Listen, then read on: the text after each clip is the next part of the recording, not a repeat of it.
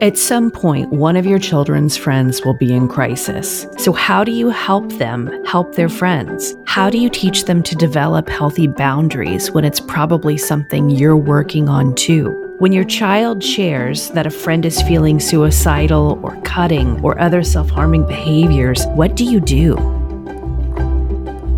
We'll answer that question in this week's episode of Flusterclux with Lynn Lyons, the show for real talk about worry and other big feelings in parenting. Hi, I'm Lynn Lyons. I'm an anxiety expert, speaker, mom, and author. I've been a therapist for 30 years. You're here because your family has some anxiety issues or you want to prevent them. I'm your co host and Lynn's sister in law, Robin, and I'm here to ask your questions. Parenting can be a flusterclux, and I'll help you find your way. Lynn, we have a great listener question today that I feel is easily going to fill a whole episode because any parent of kids over a certain age, I think, have dealt with this in some form or another. Okay. My 13 year old daughter has a good friend who's also 13 who is struggling with depression, suicidal thoughts, and has been hospitalized a couple of times in the past few months after reaching crisis points. She's back in the hospital for another two week program currently. My daughter, who has generalized anxiety and sees a local therapist biweekly, is very supportive of her friend, but scared by the heaviness and the weight of her friend's struggle. And my daughter talks with me about it when it bothers her, and she also talks about it with her therapist. But her core friend group, of which the depressed girl is part of, tends not to want to discuss it. I would love some advice from you on how to best support my daughter as she continues her friendship with this girl. It's a lot for a 13 year old to deal with. Mm, it is a lot for a 13 year old to deal with. And I think, unfortunately, it's more and more common that 13 year olds are dealing with this. One of the things that we know about kids struggling with these things is that the age is dropping. We know it's just happening earlier and earlier. And, and the, the struggle or the difficulty with that is that even though they're getting introduced to these big topics, they're getting exposed to these big things, it doesn't necessarily mean that the emotional maturity or the ability to handle that is also keeping pace.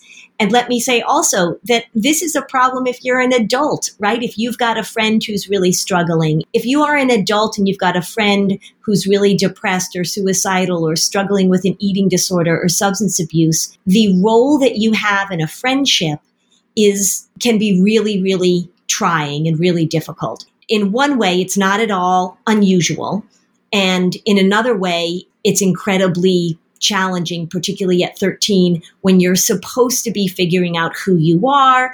Remember that middle school and 13 year olds it's a time of experimentation and trying on different things. And it's also a time when relationships and friendships really shift around and there's a lot of rejiggering of friendship groups, which may or may not have something to do with what's going on with the friend at this point. We're also in a pandemic, and I would imagine that unless you're, you know, completely somehow cut off from things, that's really making an impact too. First of all, do you feel like we have talked about this and you have you've emphasized this in past episodes that teens now they will self-diagnose and self-label and there is kind of culturally this trend of everyone diagnoses themselves and their friends with all of these different mental health disorders. Mm-hmm. And teenagers and middle schoolers wear these as a label so that then it's talked about in a way that, you know, parents might not recognize because our generation didn't necessarily talk about this in a way that I think it's been more mainstreamed. This is the tricky part is that we're wanting to talk about it with kids so that they are more comfortable talking about it so they don't keep these things to themselves. But the flip side of that is that we've really given them the language that allows them to pathologize it in a way that they're not equipped. So, and the analogy I use is that we're giving 13 year olds Lamborghinis and they're just not equipped to drive them. And they've got a dangerous amount of information, so to speak. And the, the reason that I feel like the information that they have can be dangerous is because so much of it is inaccurate. You know what this is? It's the whole what to expect when you're expecting phenomenon. Yeah. yeah. Right. When a pregnant woman is given all possible scenarios of pathological outcomes of her pregnancy. Yeah. Yeah. It's not good. It's so right. it's a, certain knowledge can be counterproductive. So the first thing that I would say to this mom is that If your daughter is, is wanting to talk to you about it, which is great, that she wants to have this conversation about it. One of the things you really want to do is make sure that as you and your daughter are talking about depression and talking about anxiety, that you have accurate information about it because there is so much inaccuracy particularly in what teenagers are getting and what teenagers are talking about. So not only do they have sometimes too much information, but they have too much wrong information which is just so, so detrimental to kids, particularly to 13 year olds. The first thing I would say is as you're talking about this, make it something that she and that you together can learn about in a very constructive way, which means get information not from the internet in places that you go. Don't, I'm going to say this and people are going to be like, don't go on WebMD for information about depression in kids. Get really good resources, find some good authors, find other psychologists that specialize in adolescence that you can begin to talk to your kids about this. I often mention the book by Michael Yapko, The Keys to Unlocking Depression. I wouldn't give that book to a 13 year old, but mom, I would recommend you get that book so that if she starts talking about things that are inaccurate, that you've got a place to go to learn about it in a very informed way. So you can be doing your 13 year old a really good service with that. The other thing that we have to be careful about. So not only do kids get inaccurate information from adults, but they're really good at creating inaccurate information amongst themselves which we know that that's what 13 year old girls do. Let's stop and unpack that because I think I know what you're talking about, but let's clarify because we've talked about it in another episode. Okay. And I can speak to this as a parent. There are social emotional programs that kids learn in schools now. Mm-hmm. But what I notice is a, a paradox is that in order to remove shame, teenagers and middle schoolers are getting a lot of information that it's not your fault, you were just born this way. Mm-hmm. Because if I tell you that you had no choice in this outcome and you now have depression, I don't want you to feel shame. I want you to be able to talk about it. Right. But in fact, it's dangerous information to give a child a label that this is a permanent state of your mental health when you would absolutely argue that it isn't. There are a lot of big parts that we would like to say we trust for good information, but in fact, it's so much trickier than that. Right. So that paradox of we want kids to learn about it and we want kids to be able to talk about it. Here's what I want them to understand about this. It is really, really common for people to feel anxious and to feel depressed, for people to go through difficult things, but it is not a permanent condition. So it's not that you brought this on yourself. It's not that you wanted this to happen. It's not that it's your fault, but the recovery from it requires you learning about how it is that you can better manage your emotional lives or maybe you know i'm i'm so skill based so it's really talking with kids about what are the skills that you need to develop?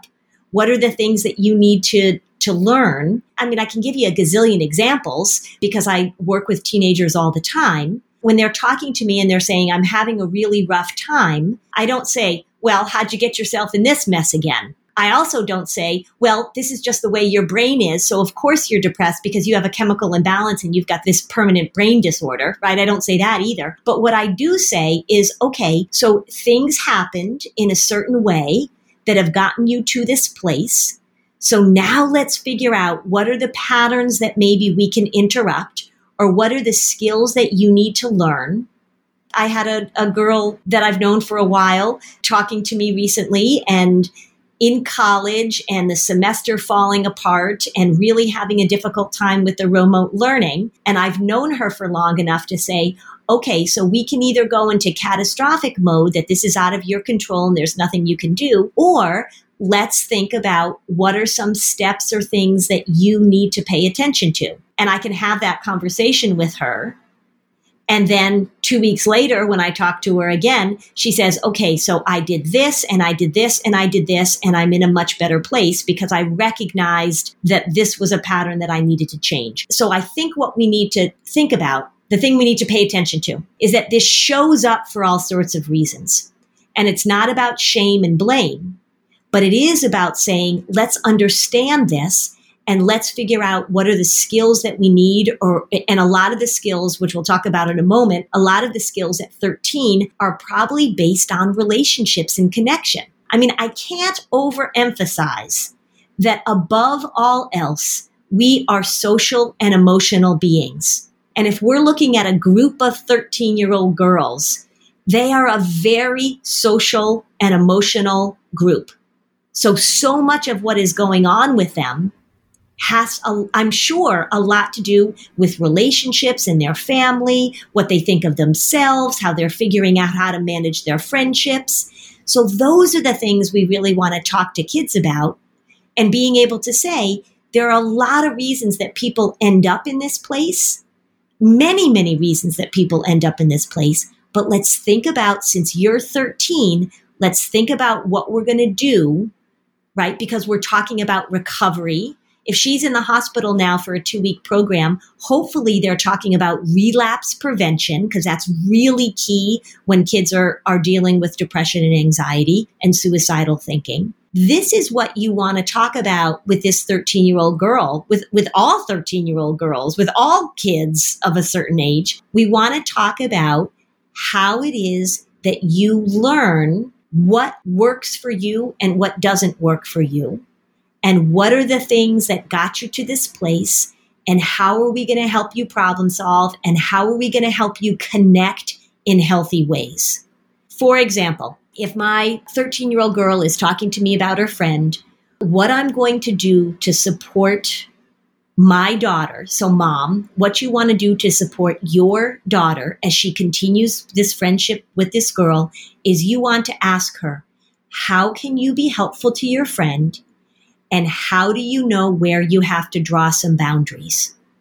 Because that's going to be a really important skill for your 13 year old. We don't want these 13 year olds taking this on. We don't want them to become her treatment group, her, her support group, her depression group. This stuff is contagious. So I would really talk about what does support look like? What does it look like to support a friend who's going through a difficult time? What are you responsible for with her? And when do you know that you need to get help for her? Because one of the things we want to make sure that doesn't happen in a group of 13 year old girls is that they take it on as something now that they're going to solve. This is the other thing too, is when we talk to kids about this, one of the main skills is when do you go to a grown up for help? What are you equipped to do to support your friend? And what is absolutely not in your power? What are you not equipped to handle? That's the key thing you want to talk to your 13 year old girl about. You might have implied, but I think it's not only for a 13 year old, but it's for a, a 53 year old and a 73 mm-hmm. year old is when you establish boundaries in a friendship or a family relationship with someone who is depressed. Mm-hmm. You have to understand that keeping your boundary to protect you does not make you a bad person. Right but it's important that we let our children and ourselves know that keeping that boundary to protect ourselves is the best thing for everyone. And it also is is making sure that we talk about how we're defining a boundary. Setting a boundary doesn't mean shutting the person out. It doesn't mean refusing to talk to them. Boundaries come in all sorts of ways. So you can have a brick wall as a boundary, but you can also have a big sliding glass door as a boundary so that sometimes you let that person in and then other times you have to step back. And that's sort of the nuanced talks that you want to have with a 13 year old about how do you know when this is too much for you to handle? So, mom, you want to be able to say to your daughter, let's talk about how you can be helpful to your friend.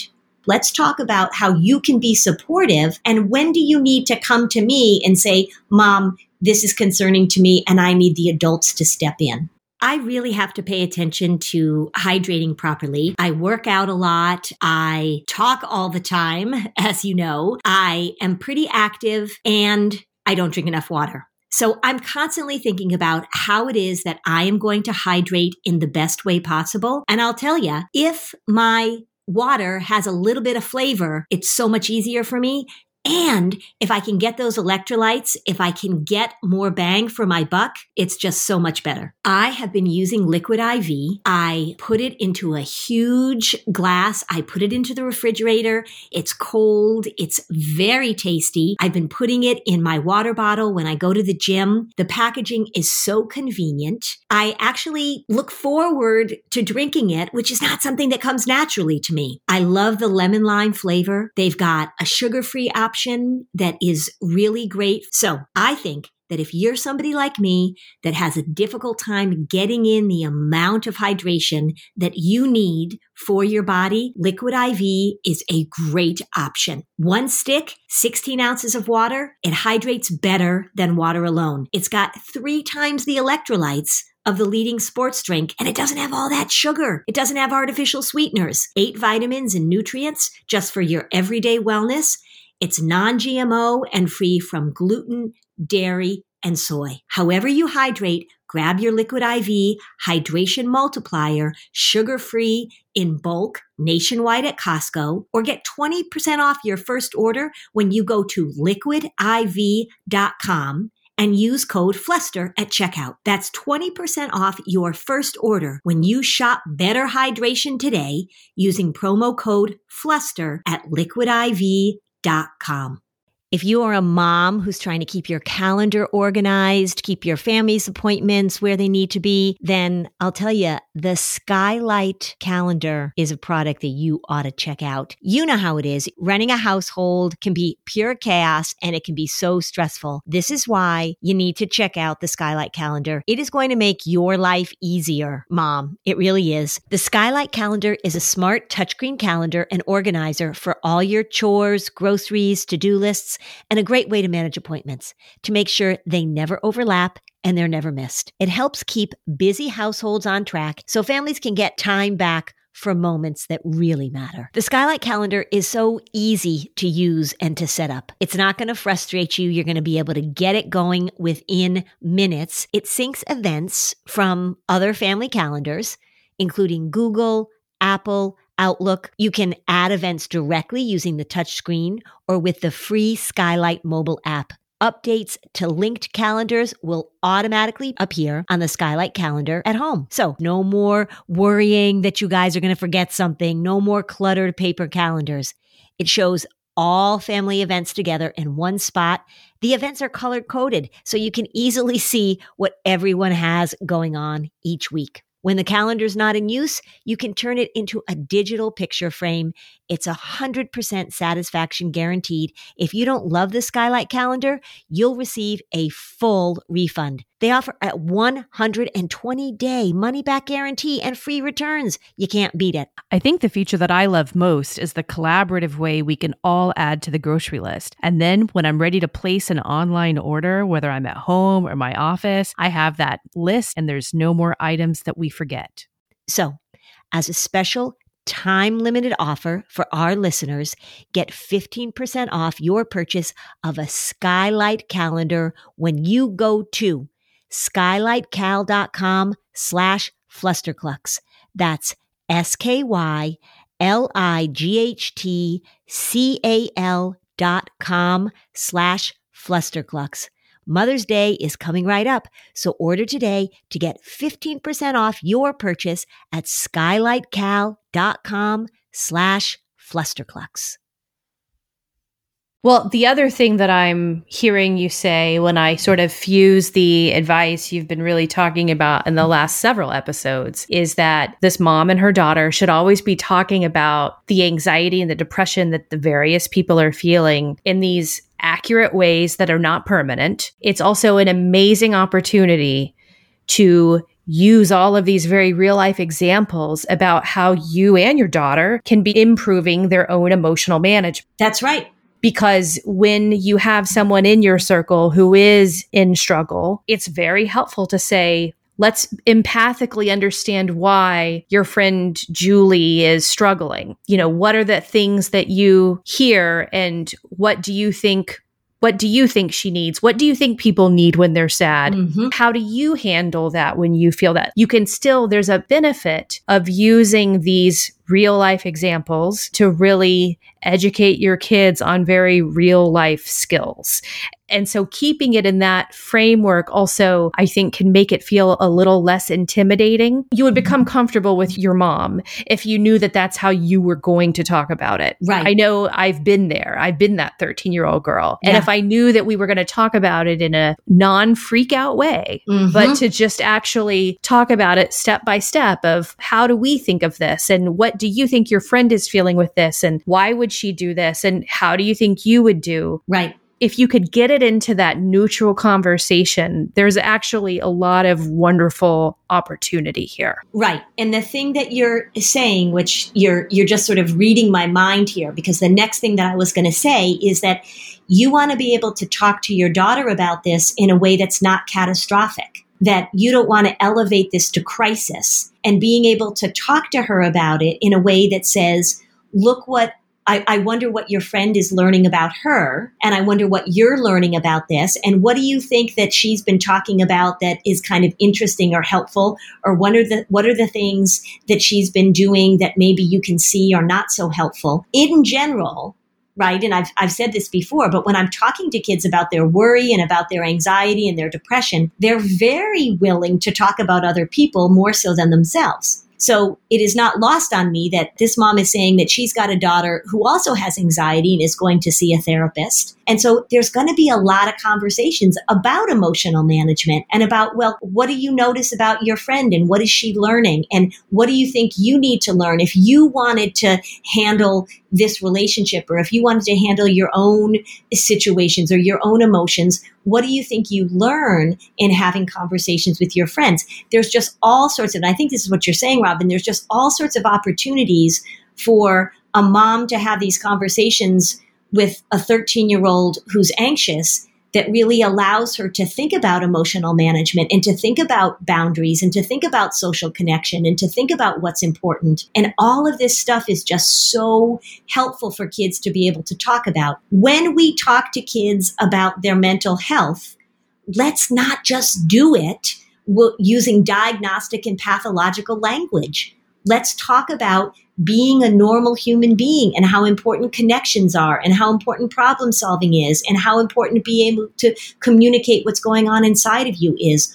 All of this opens up opportunities to do this. I want to say from experience, so I can have this conversation with you, and I think a lot about my own friendships growing up. Mm-hmm. And then now I'm a mom. And so now I bring a different lens to these situations. And I just want to share a personal experience that the first time something like this comes up, it's really easy to have that mama bear reaction Mm-hmm. because you're thinking about how to protect your child. Should that person be around your child? Right. It's very easy to go to that catastrophic place intuitively. Mm-hmm. I think that if I had heard this podcast, you know, when my daughter was like 10, for example, it would have sort of prepared me a little better for the first few times that happens because there's no way anyone's going to get through and raise their kids off to college where there isn't going to be one friend at some point or one family member that's in crisis. Right. And so that's why you'll have to work on that as a parent. How do I show up in those conversations and be present without being catastrophic? And if you've already had a couple catastrophic ones, as I did, you just move on, you know, and mm-hmm. you and you show up the next time better. And if you haven't been there yet, then we've just given you a really good tip.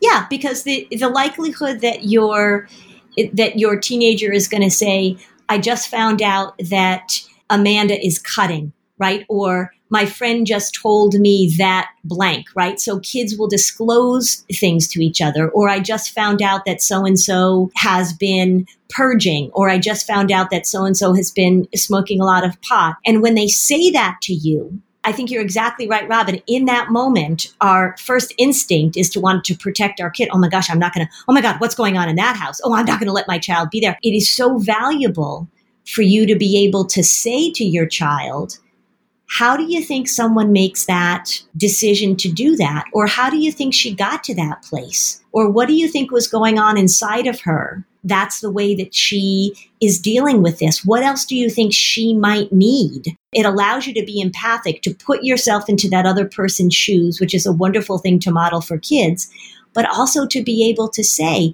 what can we learn from this experience? And you don't have to say that directly. The other thing, too, I just want to say is that if this 13 year old girl is anxious, one of the things that anxiety does, right, is that it looks for content to grab onto. And particularly if we're talking about generalized anxiety disorder, that means you're an equal opportunity worrier. So whatever comes around, whatever you get exposed to, you grab onto. And so it's very normal for kids as they're going through puberty and adolescence to start to have big worries about big things. And now this 13 year old who's a worrier because she's got generalized anxiety disorder, she's being exposed to a big thing. One of the things that worry does is it says, What if that happens to you? What if you did that? What if you had those feelings? When all kids learn about suicide, just when they become aware of the fact that parents will die, or they become aware of the fact that people die in car accidents, or they become aware of, you know, fill in the blank.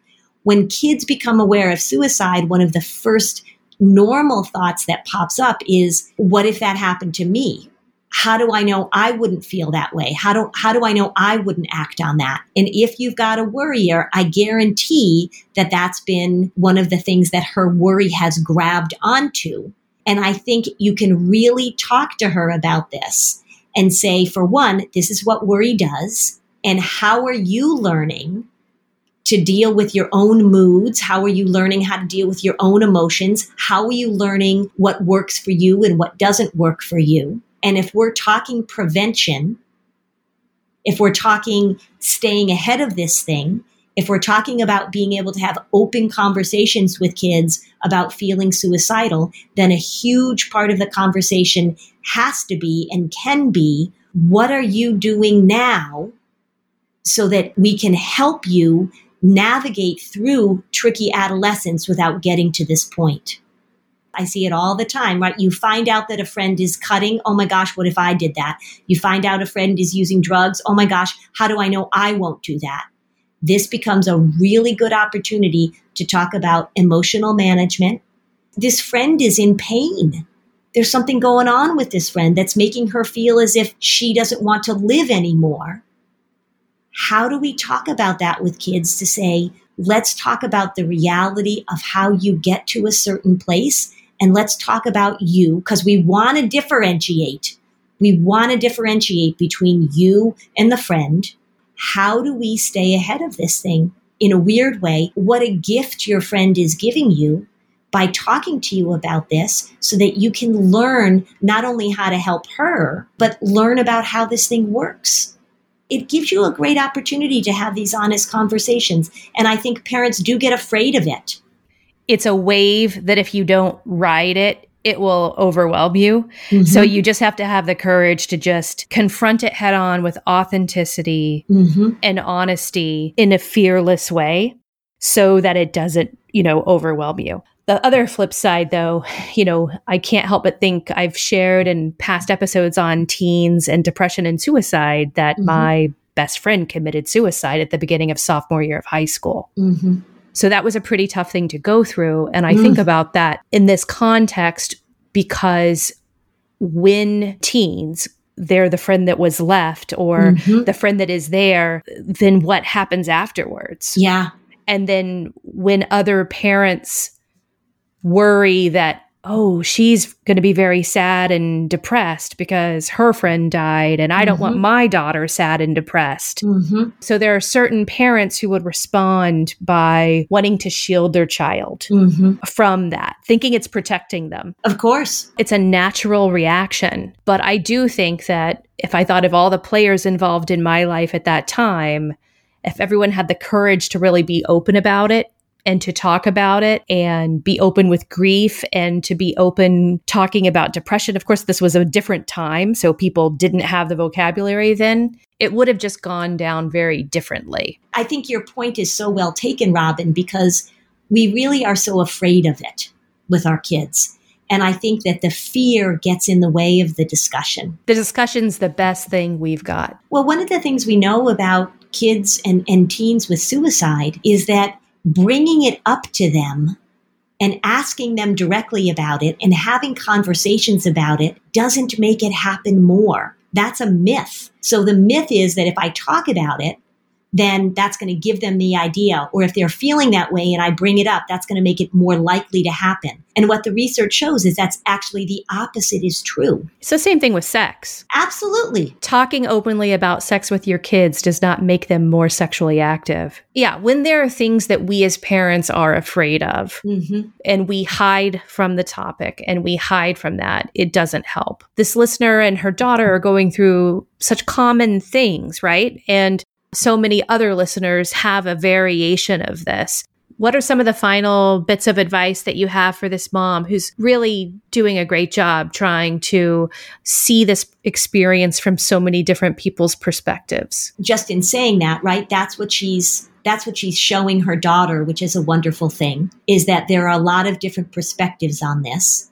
And even saying to her 13 year old daughter, so there are a lot of things we don't know about your friend, but but people are going to handle this in different ways, aren't they? So you can say, so you might handle it in this way. Your worry might really grab onto it and handle it in this way. Maybe some of your other friends are going to handle it in a different way with their family and they're not going to want to talk about it at all. Maybe their family is very fearful about it maybe in one of your friends' families, they brought it up and the mother said, you know, oh God, let's not bring that up. I mean, I, I had a situation where, uh, very similar to this, uh, a client of mine where a friend made a suicide attempt and was in the hospital, and the mom was terrified to tell the teenager why the friend was in the hospital. Being able to say to your child, there are a lot of different perspectives on this, a lot of different ways we can look at this, but here's the way we're going to look at it we're going to look at from a place of empathy. And we're also going to look at it from a place of being able to know what your boundaries need to be as a 13 year old. And we're also going to recognize that talking about these things and talking about our feelings and talking about these problems that happen in the world don't make them worse. They make them better. And I think it's so important for parents to understand that if you don't talk to your kids about this, that their friend group will. And who would you rather have be the sort of voice in this? Would you rather have it be you, mom, as being informed about it? Or would you rather have this 13 year old group of girls come to their conclusions about it? So this mom is really doing the right thing by opening the discussion and bringing it up. I would say, sort of, mom, let your 13 year old take the lead a little bit. So, you know, don't bring it up all the time and don't sort of pester her with questions about it. But if she hasn't talked about it for a while, or if, if you know that the girl is coming back to school, or if she's having contact with her, I would just say to her, Hey, you know, if there's anything you want to talk to me about this, you know that I have open ears about it. And I'm really here to help you work through this so that she knows that you're capable of having that conversation. I think the key thing, which we mentioned, is that parents that freak out about it, parents that go catastrophic about it, parents that shut down the conversation, parents that think if you talk about it, you make it worse, that's the wrong thing to do. So we don't want to make it ubiquitous. We don't have to have a conversation every day about it.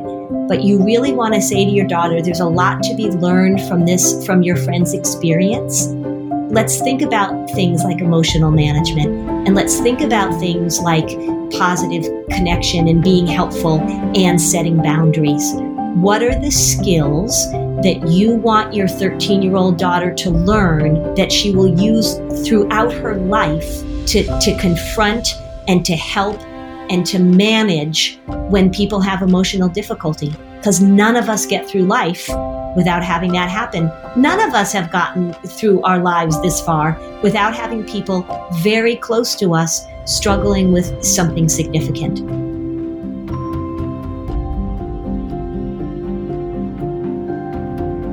Lynn, you mentioned boundaries earlier, and what I keep thinking about is boundaries are a skill that adults obviously are still working on. So there's just no way we can expect our teenage children to know what boundaries are. That whole topic of healthy boundaries, I think, is, is very hard for a lot of people. So if you were the mom who wrote the question and you were trying to talk to your daughter about building the right kind of boundaries with friends, particularly with friends in need, like the girl in crisis? What does that sound like? One of the things you have to remember and to think about is that during this particular age group, the social connection is so important to who they are, to how they see themselves. And if you've got a middle schooler too, well, 13 could be middle school, beginning of high school, that acceptance in the group is going to really drive a lot of the decisions and choices that they make. So it's very, very hard at that age to set a boundary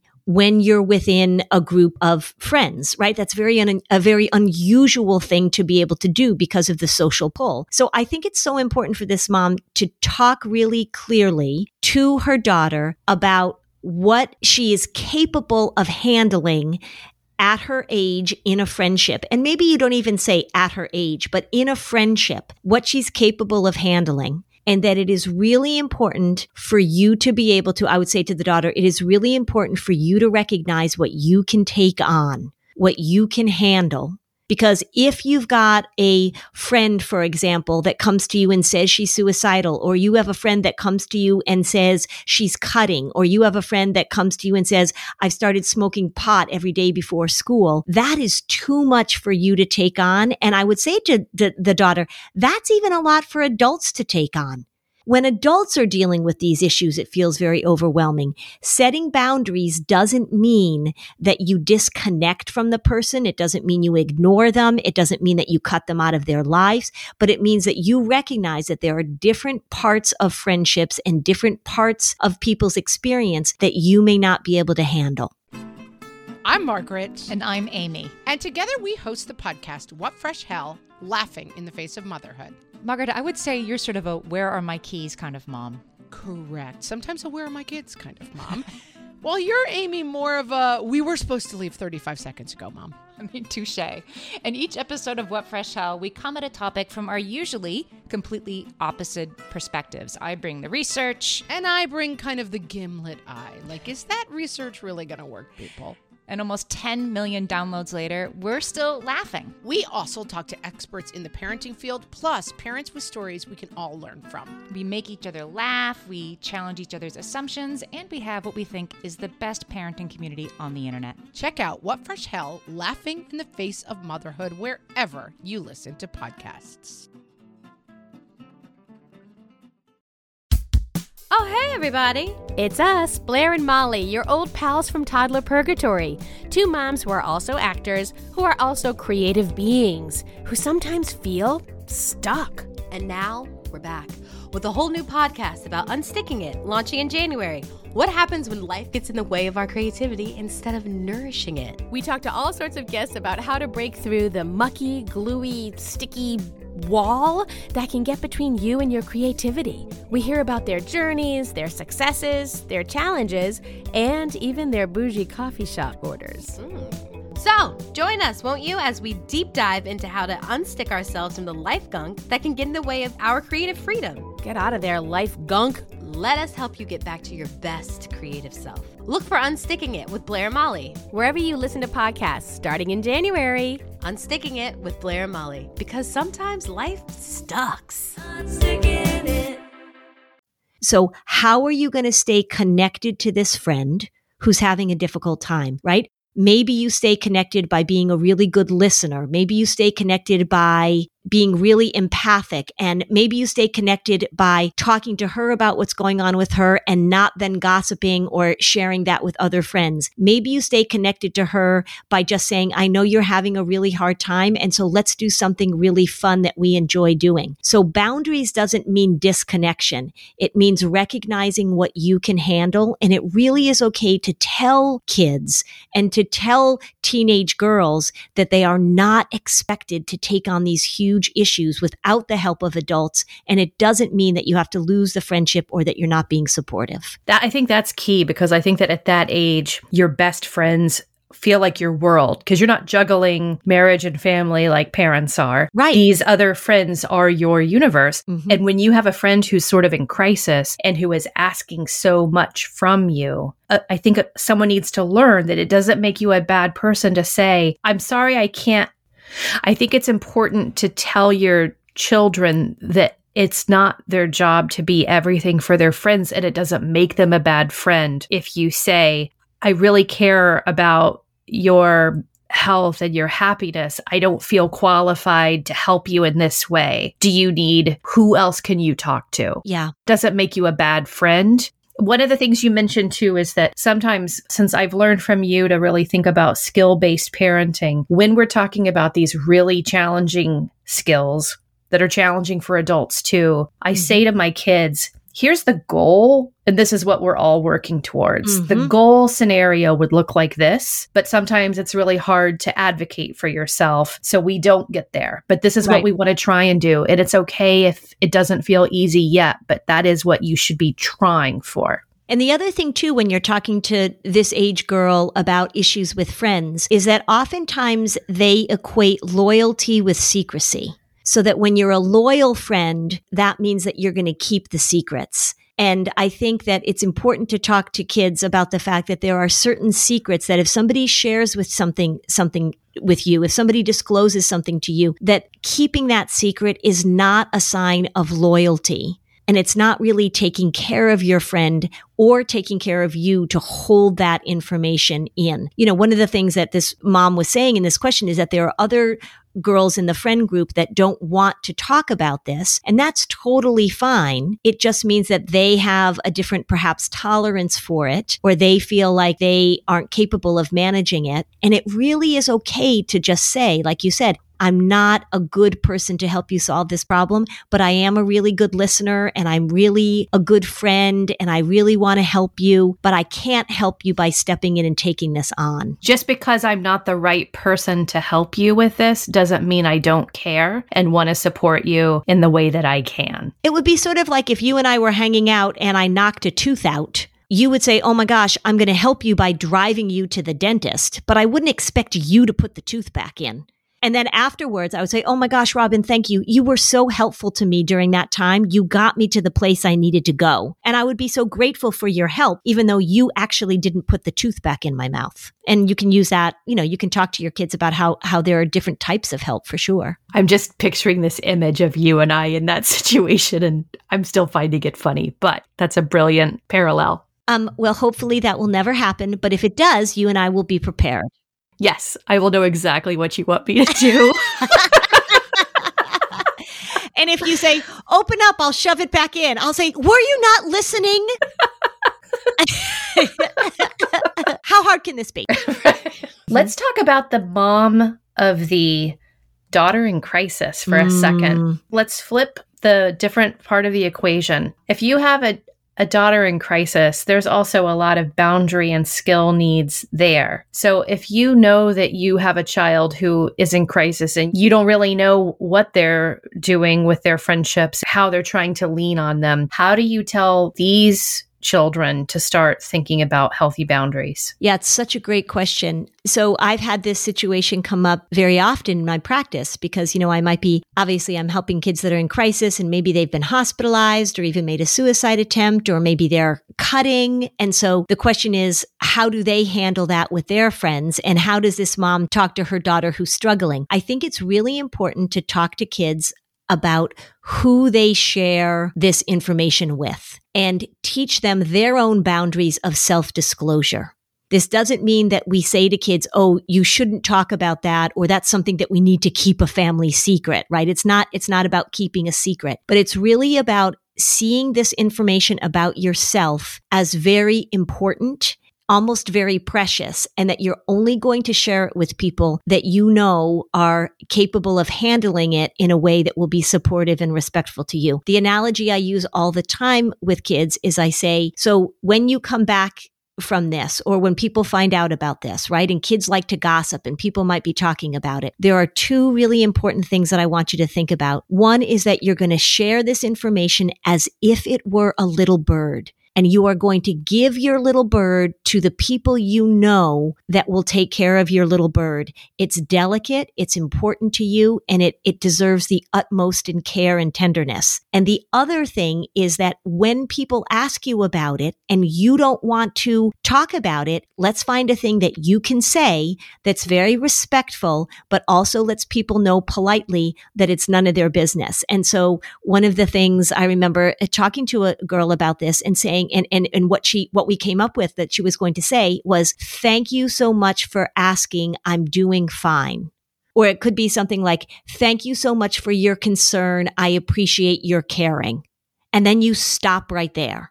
And even if they have to repeat that a few times to get somebody to back off, I practice that. I role play that. Like I'm going to pretend to be a nosy friend, or I'm going to be a friend who sort of likes to get into the drama, or I'm going to be a friend that you are not going to share your little bird with. Let's practice that statement. Because I think when kids are going through a tough time, it really is important for us to help them recognize that there are people to talk to and that there are people they can trust but be particular about who you share that stuff with because it can really come back to bite them for sure. I love that. Thanks for asking. I'm doing much better. We're being very genuine. We're dismissing the person. When somebody is asking you about that and it feels personal and you want to shut it down, it's hard to sort of know what to say in the moment. So oftentimes with kids, I prepare them ahead of time and come up with a statement and it's going to be their go-to. And then as they're going back into school or going back into situations, they feel less anxious about it because they're prepared. They've got this statement and we practice it. The other thing too that I uh, wanted to mention is that just to go back a little bit, Robin, if it's okay, I know that the mom who wrote in talked about how her daughter is anxious and worried. And one of the things she wants to talk in terms of boundaries is we want to talk to that anxious girl about differentiating between her friend and her so that just because your friend is going through this doesn't mean that you're going to go through this. And sometimes when kids are worried, they worry a lot that something that they hear about out in the world is then going to happen to them. So if they hear about suicide or they hear about drug addiction or they hear about somebody getting pregnant or they hear about whatever, they they worry that oh my gosh what if that happened to me? Would i be able to handle that? Or what if i had those feelings? Or what if i wanted to do that? Or what if i made a bad choice? And they get very very worried about their own ability to manage. And it's really helpful to talk directly to worried kids about that because it can feel very overwhelming, as if they're sort of a passenger on their own life. So we want to talk about how you make decisions and what would you do if you had feelings like that, because the worrier will worry that it's going to happen to them in a kind of passive way almost. When I think of the answers and the guidance that you've given in this, I want to recap because I think that You've given some incredibly powerful tools to parents of teens. So I want to make sure that I'm recapping for our listeners and you can weigh in. Okay. The first thing is that when you're talking to your child about other kids and mental health, really talk about it in an appropriate way where you are acknowledging depression and anxiety are not permanent labels but that they are chapters that we all go through. You normalize the fact that we all experience them, but you do not normalize that they're permanent. Right. So that's one of the first things to do. The second thing is you talk about ensuring that you're differentiating everyone's experience. So to let your child know that their experience is not your experience. Your experience does not get determined by your friends. Right. So that you are separate people.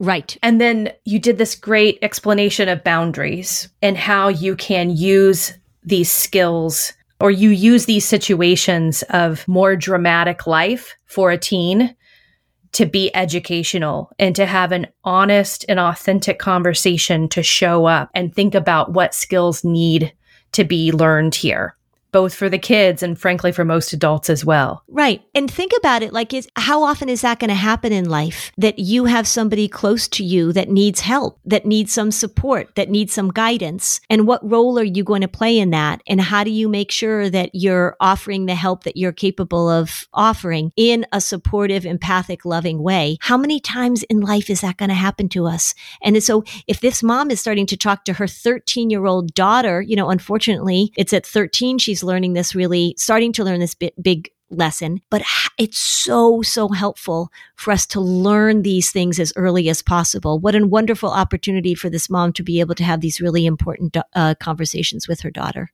That's obviously the goal, but it would be very common if listeners say or think about their own personal experiences as a parent.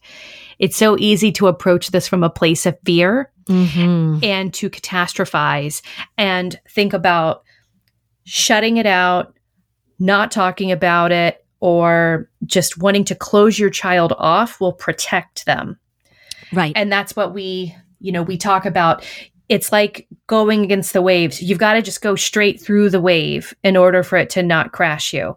Right. Don't don't be so afraid of talking about these things that in fact it will just probably make it worse. You're denying you and your children a really authentic opportunity to learn very essential lessons and they we just don't control the timing of when these lessons pop up so we yes. just gotta we gotta get bravery and we just gotta go for it and i think that this myth that if you don't talk to your kids about these things that they won't be exposed to them or that they won't know about them and that we can protect them. That is a myth. And being able to talk openly about the struggles that human beings have and what we're going to be confronted with is such an important thing. You don't have to do it when your kid is five. Although, look, some kids get confronted with this when they're six. Some kids get confronted with this when they're eight.